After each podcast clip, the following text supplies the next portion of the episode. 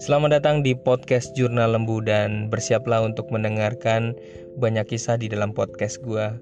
Semoga bermanfaat dan silakan untuk berbagi kepada orang lain. Salam dari gua, Lembu Tambun.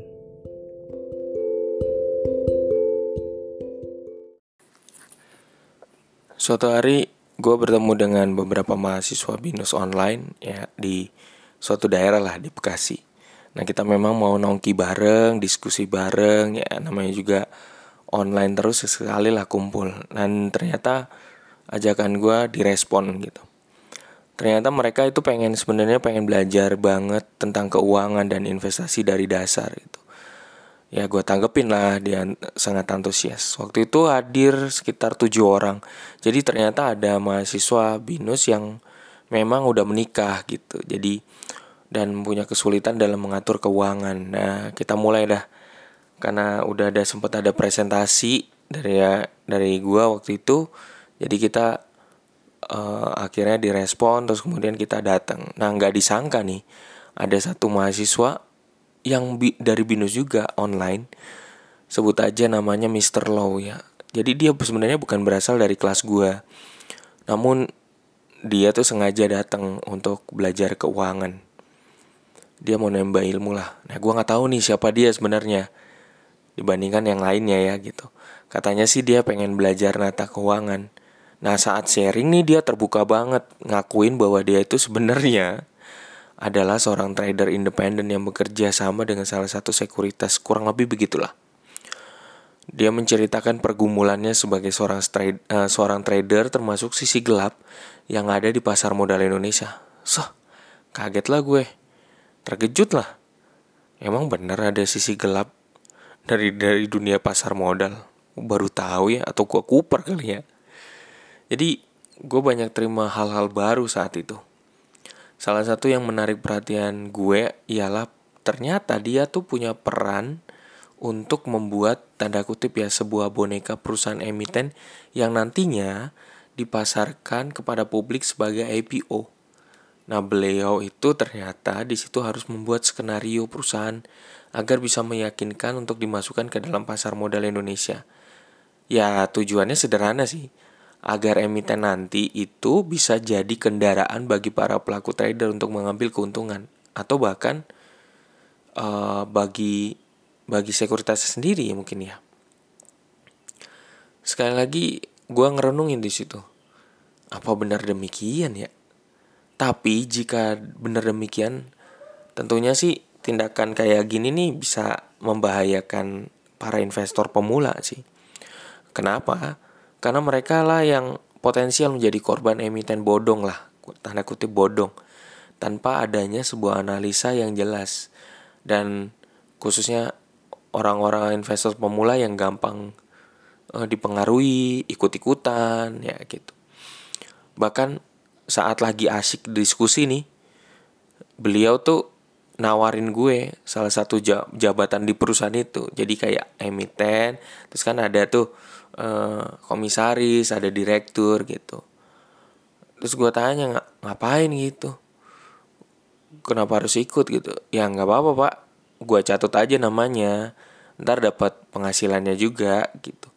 Wah gue bilang gawat juga ini kan Soalnya kenapa? Kalau catut nama tanpa kita tahu alasannya apa, justru malah tawaran itu nanti bisa berbalik membahayakan karir dan nama baik kita ke depannya. Gue lagi bangun brand untuk pendidikan karakter, keuangan, membantu masyarakat banyak orang luas untuk pendidikan karakter keuangan. Ya, bisa hancur kalau kayak gitu. Jadi berisiko banget gitu. Apalagi kalau udah dicatut namanya nggak nggak ada jelas. Sekarang lagi tren catut-catut nama ya gitu. Dari pengalaman itu maka gue belajar untuk hati-hati kalau berinvestasi pada suatu perusahaan emiten di pasar modal. Jangan sampai beli saham bodong intinya gitu. Lalu bagaimana gue sebagai investor pemula bahkan anda anda saya dan kita semua sebagai investor pemula memakai cara yang paling sederhana untuk mencari emiten saham yang masih murah dananya terbatas sekitar 100 ribuan ya. Terus perusahaannya sungguh ada namun tetap bisa memberikan dividen secara konsisten kepada para investor. Paling nggak kita nggak milih emiten bodong dan paling tidak standarnya adalah dia bisa memberikan dividen sebagai penghasilan tambahan buat kita gitu. Udah harganya murah, ada dividennya walaupun dikit tapi konsisten ya gitu. nah, buat teman-teman yang ada di uh, dengerin gua saat ini, ini beberapa tips sederhana yang gue lakuin sebelum membeli saham di dalam Indonesia maupun luar negeri gitu ya. Ya berdasarkan pengalaman pribadi dari pembelajaran gue terus menerus sampai sekarang masih belajar sih dari 2017. Tapi disclaimer on dulu ya karena semua teknik yang gue pakai belum tentu cocok dengan lo bahkan lo bisa nggak setuju sama pendapat gue gitu. Pertama para investor pemula dan khususnya para investor yang udah mulai expert jangan pernah berhenti belajar untuk mencari informasi. Biasanya kalau uh, para uh, investor yang udah expert tuh udah udah paham maksud ini, maksud maksudnya. Jadi jangan pernah berhenti belajar gitu. Jangan asal ikut-ikutan. Kalau ikut-ikutan tuh repot. Biasanya kalau soal ikut-ikutan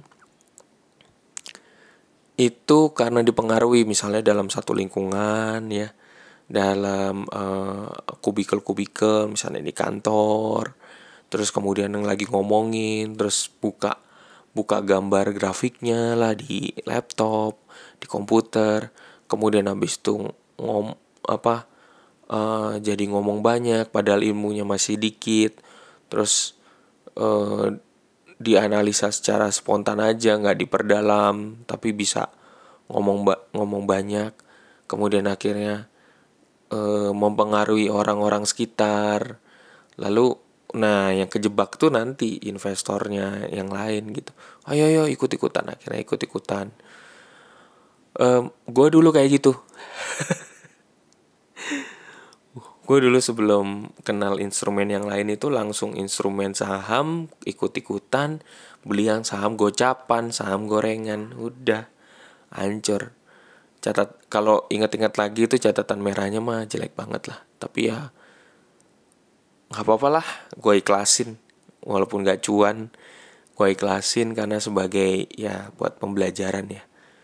Ya makanya bagus kalau semakin semakin kita ma masih belum gede. Paling enggak ya misalnya dari bagus kalau dari SMP SD SMA itu udah mulai belajar tuh tentang investasi. Buat dia juga sekolah nggak ngajarin soal ilmu sekolah doang. Pelajaran IPA dan IPS tetapi ada hal-hal uh, materi-materi yang di luar sekolah yang sebenarnya nanti dia perluin buat menjalani kehidupan mereka tuh itu satu. Oke tips yang berikutnya nanti gue terangin di podcast berikutnya ya. Salam dari gue lembut ambun